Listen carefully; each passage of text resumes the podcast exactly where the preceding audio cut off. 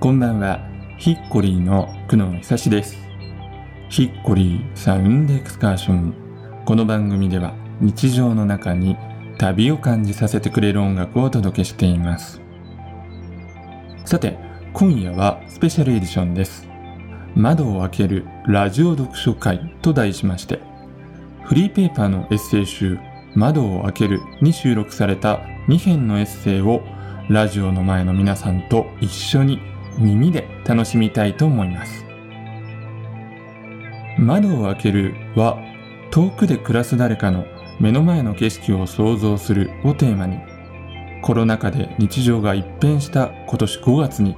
いろいろな場所で暮らす10人が書いたエッセイを集めた冊子。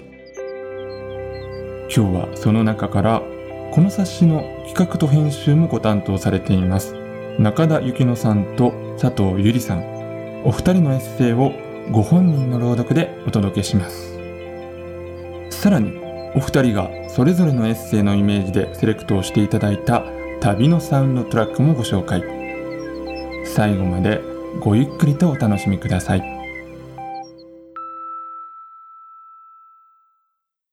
さあそれでは窓を開けるラジオ読書会。前半は新潟県佐渡市から声を届けてくださいました。中田幸乃さんの朗読からお聞きいただきましょう。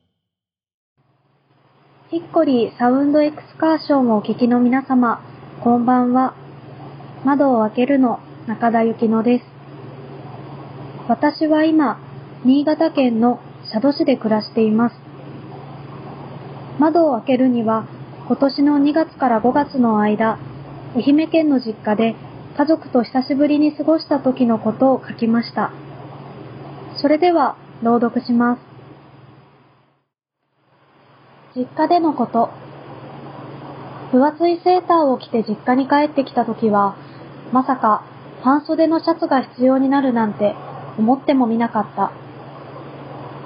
運転免許を取るという母からの提案とコロナウイルスの影響でもう4ヶ月近く実家で生活している。まともに就職をしないまま大学を卒業したことで母を動揺させ父を失望させた。以降、その罪悪感を引きずり続け、母と会うことはあったけれど、父のいる実家に帰ることを避け続けていた。もともと、父とはあまり会話らしい会話をした記憶がない。高校生の頃、仕事へ行く父の車で通学していた。街灯も家の明かりも乏しい海沿いの道を走っていると、星空が本当に綺麗で、車の窓を開けては家に着くまで眺めていた。でも、星が綺麗だと伝えたら、父は鼻で笑うだろう。そう思って何も言わない。それが私にとっての父だった。コミュニケーションの取り方がわからないまま家を出た。しかし、着せずして久しぶりに毎日顔を合わせることになった父とは、なんだか拍子抜けするくらい普通に話をすることができた。それはテレビを一緒に見たり、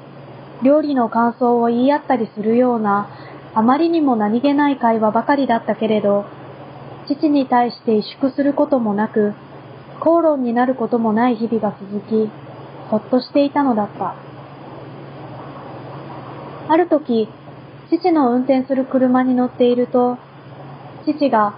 後頭部座席の私に、今日の夕日はすごいぞ、と声をかけてきた。スマートフォンから目を離すと、大きな燃えるような太陽が目の前にあった。しかし私はその揺るぎない美しさの前で、さらりとした口ぶりで美しいものを見せようとしてくれた父に戸惑っていた。そして、それを心から美しいと感じた自分の気持ちを父に知られることに一瞬躊躇した。その時ようやく実家で過ごす数ヶ月の間、そつなくこなすこと、うまくやることを意識していたことに気づいたのだった。感情が衝突しないように、本心に近いことは口に出さないこと、ネガティブな発言を控え、常に明るさを保つこと、もう思春期ではないのだから、それだって正しい態度だ。けれど、父の変化と変わらない母の正直さに触れて、この人たちに嘘や言い訳をしたくない。と思った。食卓を囲んで、車内で、家族全員が休みの日のリビングで、心から美しいと感じたものを、好きな人のことを、真面目に考えていることを、少しずつでも話していきたいと思う。ここで暮らすのは、あとどれくらいかわからないけれど、いつだって帰ってくればいいのだ。柔らかくなってきた心で、ゆきちゃんの成長の記録と書かれたアルバムを開いてみたら、あっさり泣けてきて笑った。私は、父にも母にもよく似ている。私の旅のサウンドトラックは、森ユニさんの星の歌です。実は、この旅のサウンドトラックを何にしようかなと悩んでいたところ、この曲はどう？と勧められて、あ、これだ、この曲がいいと思って選びました。もともと大好きな曲なのですが、君と夕げを囲んで、また明日の話をしようという歌詞が家族と食卓を囲んで話をこれからもしたいなと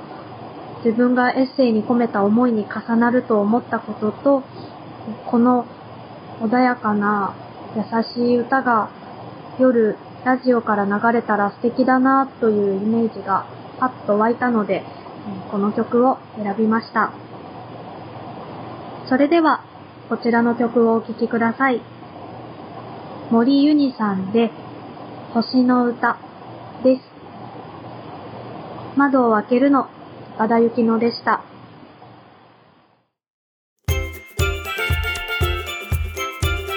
ヒッコリーサウンドエクスカージョンヒッコリー、久野久志がお送りしています。サウンドエクスカーション。今夜は窓を開けるラジオ読書会と題しまして、フリーペーパーのエッセイ集、窓を開けるに収められています。2編のエッセイを著者であるご本人の朗読でお届けしています。後半は宮城県から声を届けてくださいました。佐藤ゆりさんの朗読をご紹介いたします。それではお聞きください。ヒッコリーサウンドエクスカーションをお聞きの皆様、こんばんは。窓を開けるの佐藤ゆりです。私は今宮城県に住んでいまして、このエッセイを書いたのは5月の上旬で、コロナ禍で感じた違和感とか、あと心細さについて考えていた時に思い出したことを文章に書いてみました。それでは朗読します。無力さと自立について。地元に戻ってきてもうすぐ2年になる。その前に暮らしていた山奥の集落では、よく鹿やタヌキに会った。真っ暗な夜は静かだけれど賑やかで、生き物の気配がいつも身近にあった。山から引く水は美味しかったが、寒い冬は凍ってしまい、1ヶ月以上も水が出なかった。それはどうしようもないことで、暖かい日が差すのを祈りながら待つしかなかった。祈りながら待つ。道端の至るところにお地蔵さんがいた。ここで暮らしてきた人はずっと祈りながら生きてきたんだろうと思った。天才や災い目に見えないものを畏怖して祈る。生きる上で自分が制御できることは限られていて他のことは祈るしかない。自然もそうだし他者のことだってそうだと思う。でも先人の努力によって生活においては制御できる部分が増えて祈るしかない領域は小さくなった。そういう便利な都市生活の中で私は育ったのだと知った。山の暮らしで私は無力だった。人と助け合わなければ生きていけない過酷な土地で近所付き合いも何もかも同居人に頼りきりだった。身近な一人に多くを委ね自分の力では最低限の生活すらもできないという心もとなさはだんだん後ろめたさに変わってしまい次第に滑らかに振る舞えなくなって結局一年足らずで山を出た。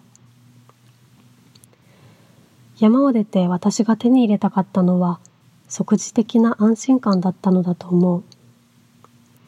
街で暮らせばたとえ一人でも形だけの自立はできる。仕事があるからお金を稼げるし水が出なければ水道屋に電話すれば直してくれる。どれも誰かが用意してくれた仕組みだけれどその中にいれば後ろめたさを感じなくていいし祈りながら待つ必要もない。だから自分の無力さを直視しなくて済む。それはとても心地よくて尊くてありがたいことだ。でもいつ何が起きるかわからない世界でその安心が常に脆さと隣り合わせたということにも本当は気づいている。自力で生きようとするよりも無力感を受け入れて他者に頼れる方がきっと強い。誰か一人にではなくていろんな人と互いに少しずつ身を委ね合って足場をたくさん持てたならようやくちゃんと立てるのだと思う。それは山でも町でもきっと同じだ。そんな話を友人にしたら少しなら持てるから言ってねと言われたので私も少しならと返した。全部持つよよりも少しなら持てるよの方が気負わず素直に頼り合えるような気がする。4月に入った頃コロナ禍で日常が一変した。ウイルスは目に見えないし完全に制御できないから怖い。私は自分の力の及ばないものに対して無力で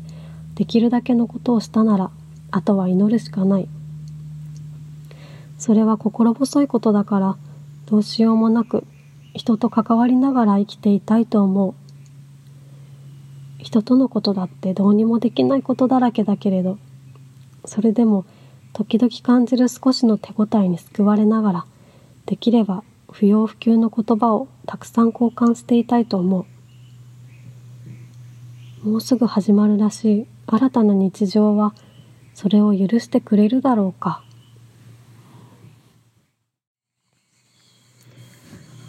エッセイに合う曲ということで、えーと、私は寺尾佐穂さんの「孤独な惑星」という曲を選びました。歌詞の中で「一緒にはいられない。でも一緒に生きてはいける」という言葉があるんですけれどもこれを聞いた時に今人に会えない不安感の中でエッセイ集を作ったことで感じたなんか遠くにいる人との緩やかなつながりとかそういう心強さみたいなものを連想しました。それではこの曲をお聴きください。寺尾佐穂さんの孤独な惑星です。窓を開けるの佐藤ゆりでした。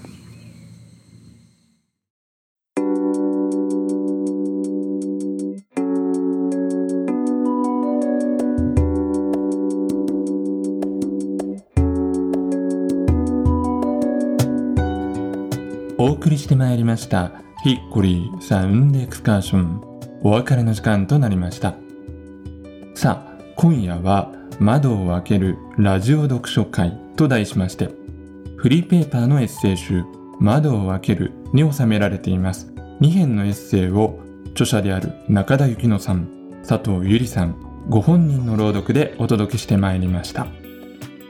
まあ冒頭でもお話ししました通りですね。この「窓を開ける」という冊子に収められているエッセイは全て今年5月のコロナ禍自粛期間における著者それぞれの思いが描かれた作品だったんですけれども